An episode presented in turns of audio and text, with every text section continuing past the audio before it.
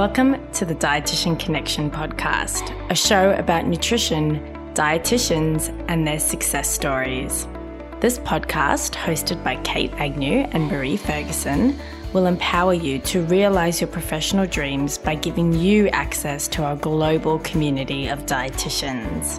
Through our conversations with nutrition leaders, we'll educate you, inspire you, and help you create more impact as a dietitian.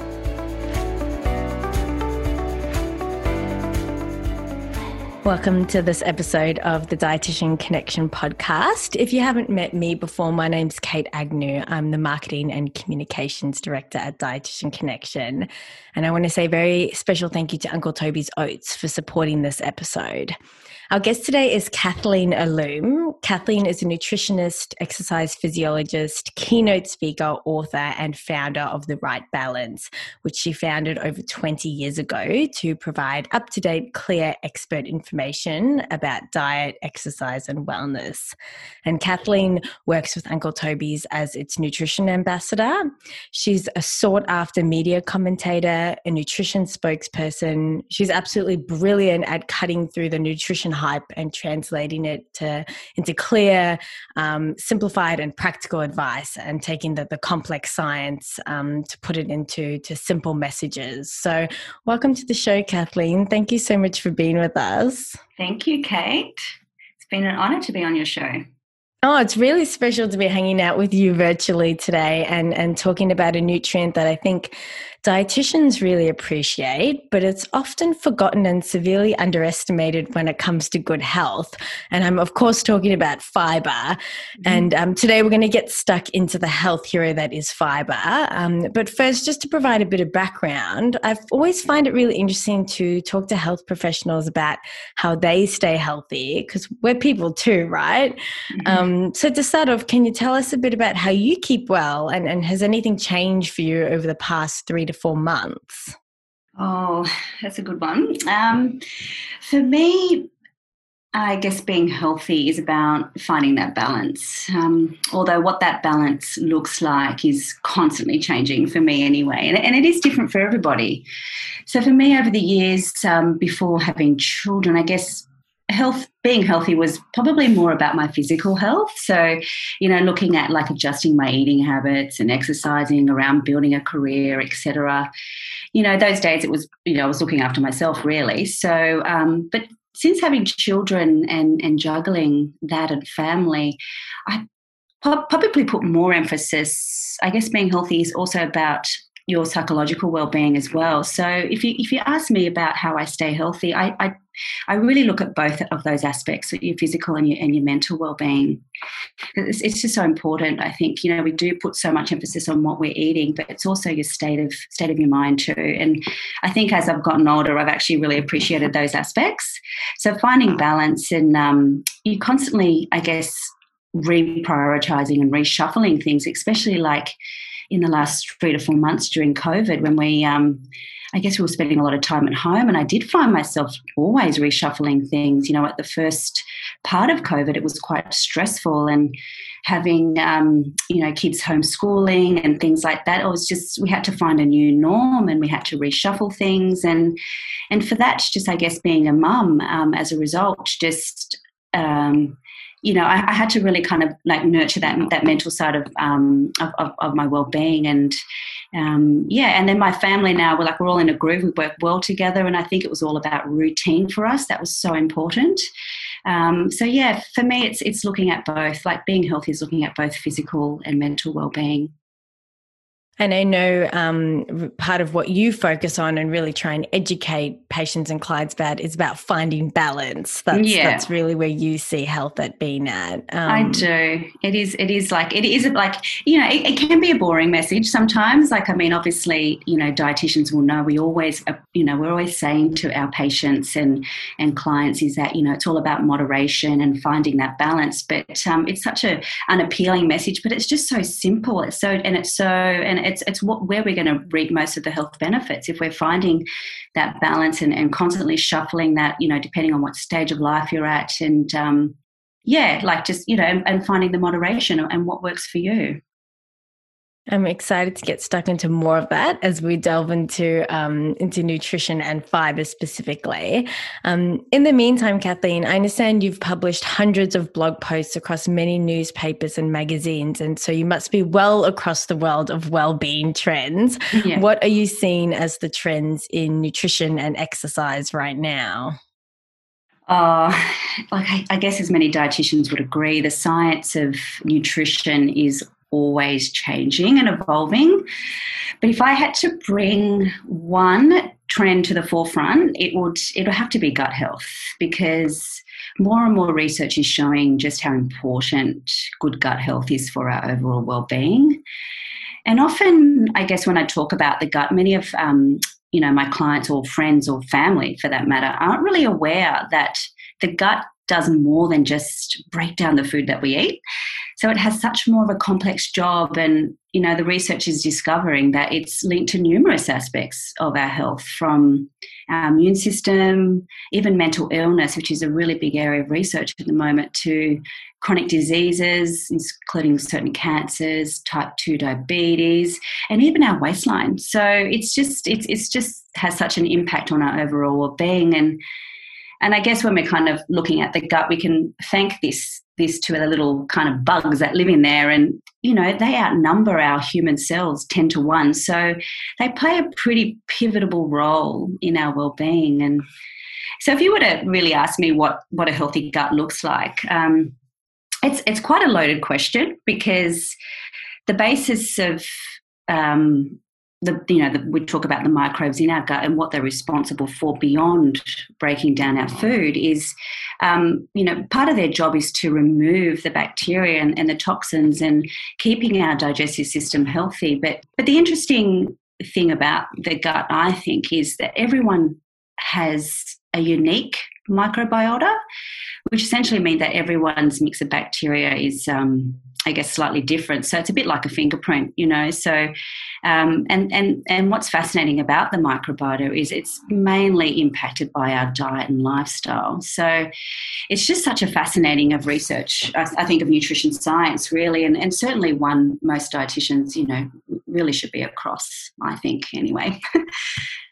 Yeah, um, I think gut health is a massive topic with um, with consumers, but also us dietitians. We we really want to learn more about it, and probably health health professionals across the board. We really want yeah. to learn all of the emerging science that's happening, and we know that it's really kind of the tip of the iceberg that we're seeing at yeah. the moment. There's so much more to learn. Absolutely, yeah. It is. It is. It's certainly an evolving science, and like and, and research is still kind of. Um, I, I, guess you would say still in quite in its infancy. So it, it is certainly an area of like in terms of you know nutrition and and and like what you say to your clients. It's an area that you know most of us should be across and just watching that space. Yeah, it's exciting. Um, mm. And so we know that obviously that there's a there is a large role of for um, diet in good gut health, uh, which Absolutely. is exciting, and, and, I'm really keen to dive into that more. Um, Kathleen, you're really talented at taking um, the science and putting it into simple, practical advice. So, can you share some of your more simple and impactful ways um, that you communicate to your your audience and your patients when it comes to supporting gut health? Yeah.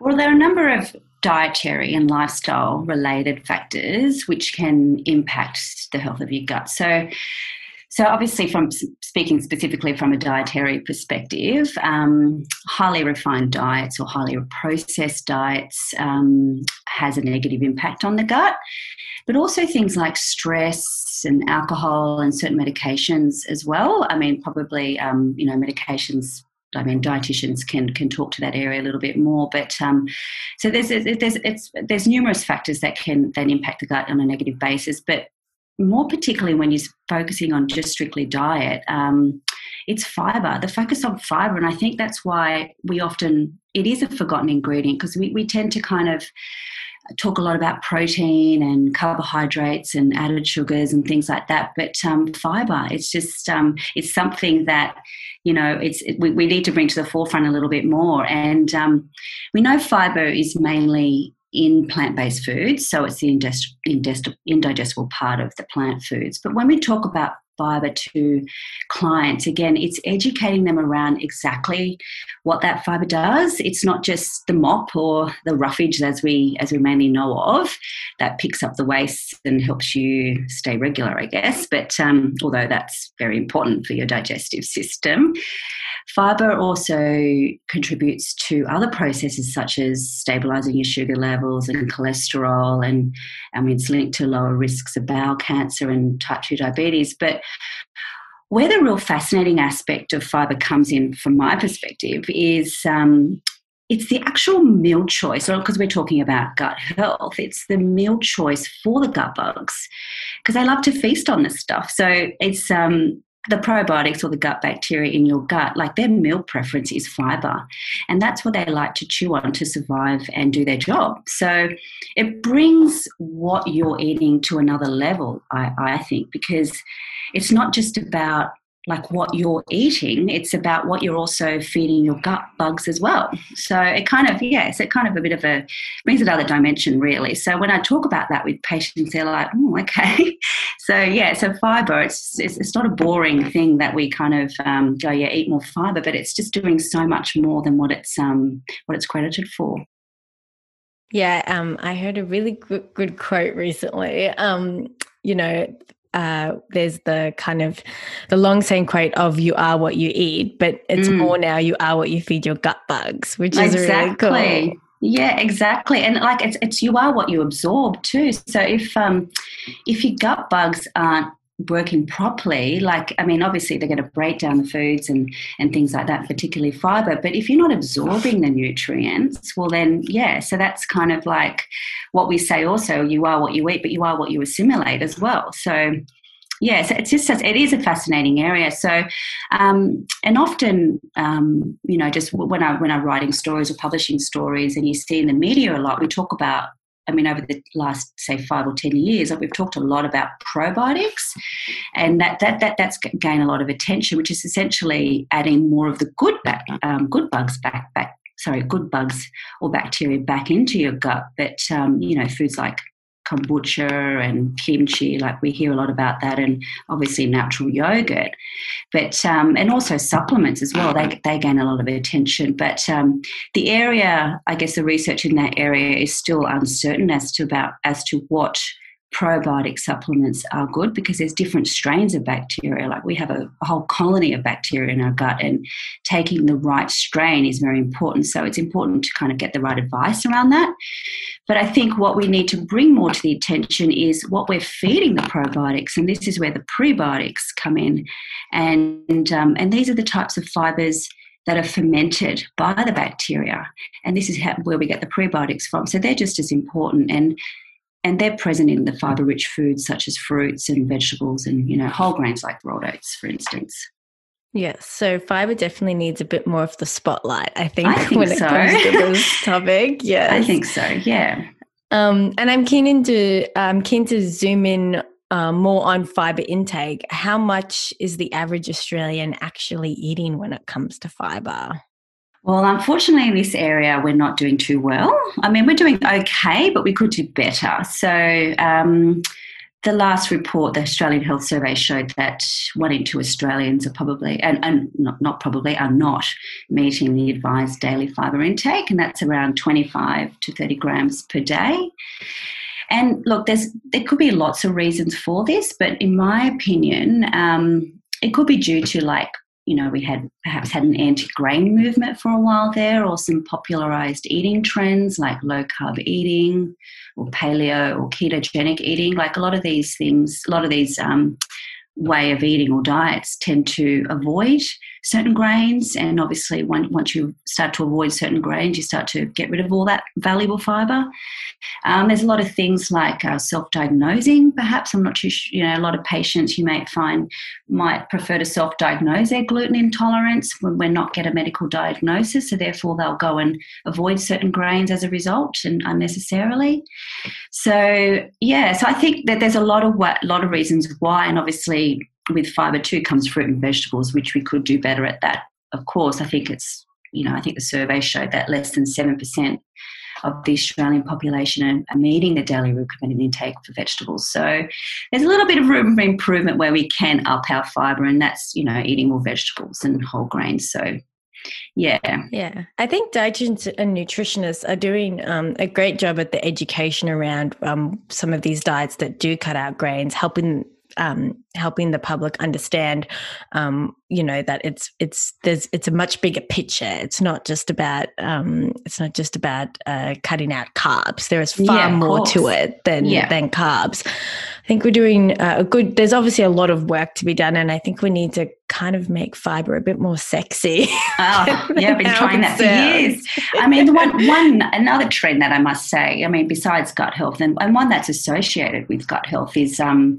one trend of the plant based diets. And I think that's a more positive message that we should be really encouraging as well, because I mean, with nutrition um, and communicating nutrition, I've actually been more conscious of talking about positive aspects of nutrition, not so much about what you're not eating and you know what you should omit from your diet, so what you can have and what you can be eating. And um, I think the whole message of plant-based diets is really positive, and that doesn't necessarily mean that you have to be a vegetarian or a vegan or to pigeonhole yourself into one particular way of eating. It's it's looking at um, how can we get more plant-rich foods in our diet, and we all know that that's where the fibre is coming from is the plants.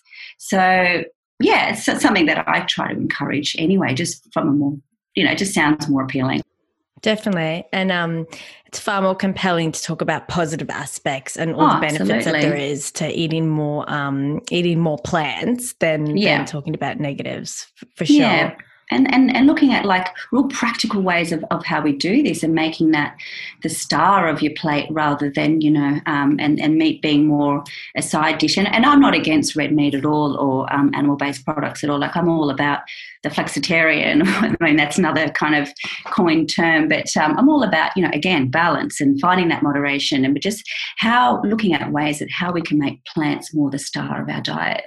Yeah, yes, definitely. Mm. And and as you alluded to earlier, thinking of fiber as um, not just roughage, I think we no, can all agree right. with that. Yeah. Um, but Kathleen, remind us what are the different types of fiber, and and how can dietitians explain the role of each of um, the types of fiber to their patients and clients? Yeah. So generally, we categorize fiber into um, two different schools. So we've got soluble um, and insoluble. So soluble, as we know, has a major role in um, lowering the LDL cholesterol. Um, and that's found in uh, vegetables and oats, barley, dried beans, or lentils. And then we've got the insoluble fiber, which is more the structural part of the plant, I guess. And um, that's the one that adds the bulk to the stools and helps with constipation and regularity and we can get that into skins of the fruits and nuts and seeds. So just more the structural um, of the plant cell walls, and of course whole grains. So it's it's really hard to say what food has what types of fiber because the end of the day the message is is to eat a, an array of plant-based foods because because fiber there's much more to fiber than just soluble than insoluble a lot of the research now is looking into um, resistant starch and the prebiotic fibers and and these are the ones that are fermenting in our gut. So, so when we're talking about gut health it's it's beyond soluble and insoluble and, and and what they do it's more about the fibers i guess that are fermenting and this is where the gut bugs come in and this is what i mentioned before is what they're feeding off. So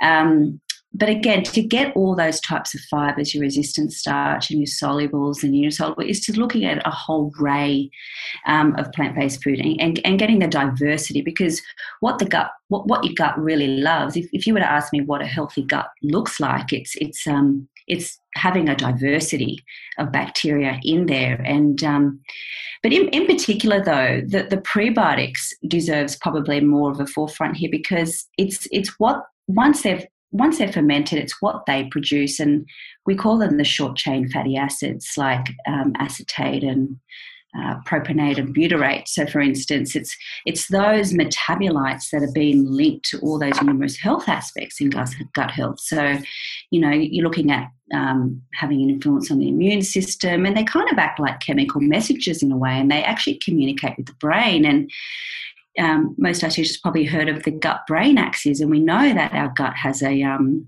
you know a second brain. So I mean, once these short chain fatty acids are produced, you know, by the fermentation, is that they're sending out all types of chemical messages to the brain, so they can have such an impact there. And you know you, have heard the term gut feeling. So it's it's such a broad broad broad area that it's just it's just evolving and evolving. And, and new research is coming out all the time I feel like the area of gut health has given new meaning to telling someone you've got a gut feeling about yeah. something, hasn't it? Well, we say that all the time, but without really knowing what it means. I mean, um, it, it's a fact that 90% of um, the neurotransmitters, like such as serotonin, like I, I mentioned before, like um, um, the link with mental health is fascinating. And I, I know my colleague, Dr. Felice Jacka, she's, she's really um, into that into that space of what they call nutrition psychiatry in a way. So yeah, so it's kind of looking at um, the microbiome and the link to mental illnesses, and um, because ninety percent of these neurotransmitters are manufactured in the gut, such as serotonin, like this is having a huge impact on our mental illness, such as depression or anxiety, even schizophrenia. Like so, yeah, there's a lot of research around that as well. Yeah, yeah, I'm really excited to see um, where the whole area of nutrition psychiatry goes over mm. the next decade. Yeah, nutrition fascinating. Yeah, and foods like um, like so when we're talking about you know fiber in general, and we're talking about prebiotic fiber. I mean, there, there are particular standout foods, I guess, when you talk about prebiotic fiber in particular, like things like onions, um, Jerusalem artichokes, um, and whole grains um, do do have a particular type of prebiotic fiber that the gut bugs love to ferment. So yeah, so whilst we talk about probiotics, we really need to bring forward the prebiotics because it's those two that work together that's going to bring that diversity in the gut colony and it's going to allow those gut bugs to survive and thrive. So the two work together and, and what we call symbiotics as well. So maybe it's about uh, dietitians and nutritionists talking about those foods that are high in certain prebiotics that we we tend to know a little bit more about at this point. But then obviously your overall message of eat a um, variety of plant foods. And I've heard a really great message from Dr. Megan Rossi where it was aim for 30 different plants um, a week. Yeah. yeah, exactly. Yeah, yeah, yeah, and and like and even even um, simpler messages. I mean, you know, eating the rainbow, of course. So you might have different thirty like uh, different types of foods, but just going for color as much as possible because you're going to get the other benefits of the nutrients and the bioactive chemicals too. And then, um, obviously, really interesting as well, Kathleen, to talk about um, more specifically whole grains. We just had Whole Grain Week in Australia not too long ago. So I'm keen mm. to hear um, your simple and impactful ways to help patients and clients increase whole grain intake. Sure.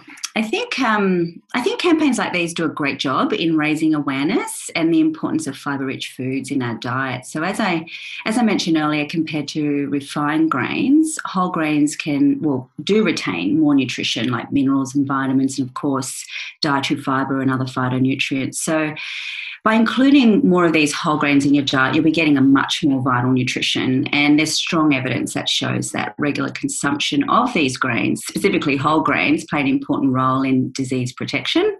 So, for example, eating three serves of whole grains a day is linked to 20 to 30% reduction in the total risk of mortality. You've got cardiovascular disease, type 2 diabetes, stroke, and even some cancers. But you compare this evidence, and that's observed for even even five to six serves of fruits and vegetables. So it's pretty impressive. So just by including three to serves, three three serves of whole grains a day um, has has a much larger role, I guess, in our de- disease protection than fruit and vegetables. So that I think that's pretty impressive. Yeah, and uh, yeah. And do you think there's some confusion around refined versus whole grains? And, and do we need to be doing some more education about how to choose whole grains?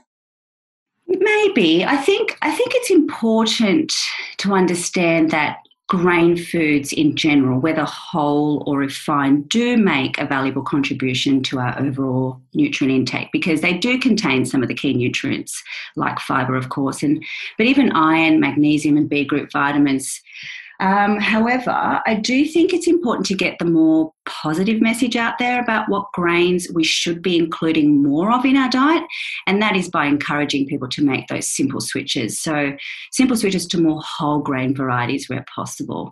And, and sure, refined grains are lower in vitamins and minerals and fiber overall compared to whole grains, but we do need to appreciate that refined grain based foods. So, for example, like white bread or pita bread, for example, white rice, even corn tortillas and white pastas and couscous can be important elements in traditional cuisine. So, it's okay to enjoy these occasionally. You just want to avoid as much as possible where you're including refined white flour, which has got the added sugars and fats and additives like cakes and biscuits and muffins or pastries, because that's when you're entering discretionary foods territory. And we all know that that's the majority, where the majority of the population need to cut down. So I think when we're when we're talking to clients and, and, and people, we just want to, you know, just be as positive as possible and saying it's not about what you can't eat. It's about including more whole foods wherever possible. And, you know, refined grains are okay, like I mentioned before, but like we, we often recommend for fiber to have 30 grams of fiber per day. Um, but the whole grain uh, recommended daily intake is 48 grams of whole mm. grains a day. And I think that's where the message can get a little bit confusing for people. So I like to simplify this even further. And as I mentioned before, just aiming for three serves at a minimum of whole grains per day. So beyond your two serves of fruit and five serves of vegetable each day, when it comes to grains, you're aiming for a minimum of three. And when you really look at what a serve is of whole grains, it's really not that much. So, a serve, for example, of um, cooked rolled oats is one third of a cup. One slice of whole grain bread is considered a serve you know, quarter of a cup of cooked grains like brown rice or barley and four whole grain crackers. So achieving that whole grain intake is much easier than you think. It's, it's not really that much. So just switching things up, I say to people, um, top your cooked rolled oats with some fruit and probiotic rich yogurt for your gut health. And then you, for lunch, you're looking at um, one to two slices of toasted spelt or make the switch to multigrain bread.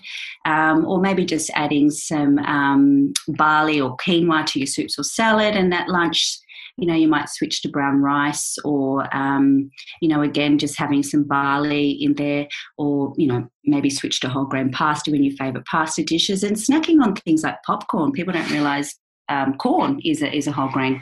So, I mean, you can enjoy that as an easy snack or some highly refined crackers. Swap those for whole grain crackers with hummus or nut, nut butter. So, there are some really simple switches people can make. And when you're looking at the number of serves, three serves is really not that hard to achieve. Yeah, I love those practical examples, Kathleen. Um, so, finally, Kathleen, if you had to choose just two behaviors that you think are most impactful for well-being, what would they be? Oh, that's a hard one. I think um, I, I, generally like to look at the um, well, maybe not two, maybe four. Um, I like to look at the four pillars of health. I think just for an overarching, holistic, you know, as I mentioned, you know, looking after your mental and your physical well-being. Um, I have to nail it down to sleep, headspace, nutrition, and exercise. So if you're kind of nurturing those four pillars, um, you know, you, you, you're doing well for overall well-being. But if I had to really look at behaviors, so to speak, um, it's looking at daily habits that you're doing and i think as i've mentioned you know throughout this this this talk is those simple switches. Look for the simple switches that you can make on a daily basis. And for you know for, for many clients like thinking of the simple switches something that's practical and achievable. Not, nothing far-fetched and just making an over overall um, core to your diet. Just looking at the simple switches. What simple switches can you make to your breakfast? Can you walk 10 more minutes a day? Can you like try to get to bed um, a little bit earlier and like and try to get consistent sleep pattern? Um, what are you doing for your headspace today? So just kind of like really simple behavioral changes I'm always advocating to my clients. And if possible. you're doing 10% better than yesterday, that's an achievement, right? That's a huge achievement. It's a huge achievement. I think people got to pat themselves on the back for just something. And then just those continuous there's, there's continuous changes over time do develop into habit changes. I mean, I'm, I'm not too sure of the 21 day um, fact of, you know, it takes 21 days. I, I'm not too sure if that's really proven, but I just think just daily, daily little changes just really do um, add up to those long haul, long haul and um, achievements in the end. Thanks, Kathleen. I think there'll be a lot of nutrition professionals that agree with you on that one. So absolutely. Thanks, um, thanks so much for being on the show, Kathleen. It's been really special to talk to you and hear about your impactful ways for boosting fiber intake, and then, of course, overall health as well. Um, obviously, appreciating both your nutrition and exercise physiology background. Um, I've got a gut feeling our listeners are really going to enjoy this episode. Pardon the pun. pun intended. yeah, for sure. And a massive thank you as well to Uncle Tobys Oats for supporting this episode. Thanks, Kate. Thanks for having me. Thanks, Kathleen. Thanks for listening, wherever in the world you're tuning in from. If you did enjoy this podcast episode, we would really appreciate if you could leave a review for us. Leaving a review actually means the podcast gets to more dietitians, and it can only elevate our profession if we work together. So please hit that review button, tell us and other people what you thought about this episode. Another way to share your learnings from this episode and keep the conversation going is to take a screenshot of your phone screen, add your message, and share it on social media. Don't forget to tag us at Dietitian Connection so we can share it with our following of over 30,000. Tell us what you learned and what future topics you'd like us to cover. If you'd like to access the show notes, they are available at dietitianconnection.com forward slash podcasts.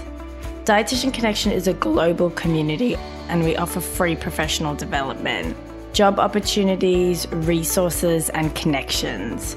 We're committed to bringing dietitians together so we can create more impact and elevate our profession.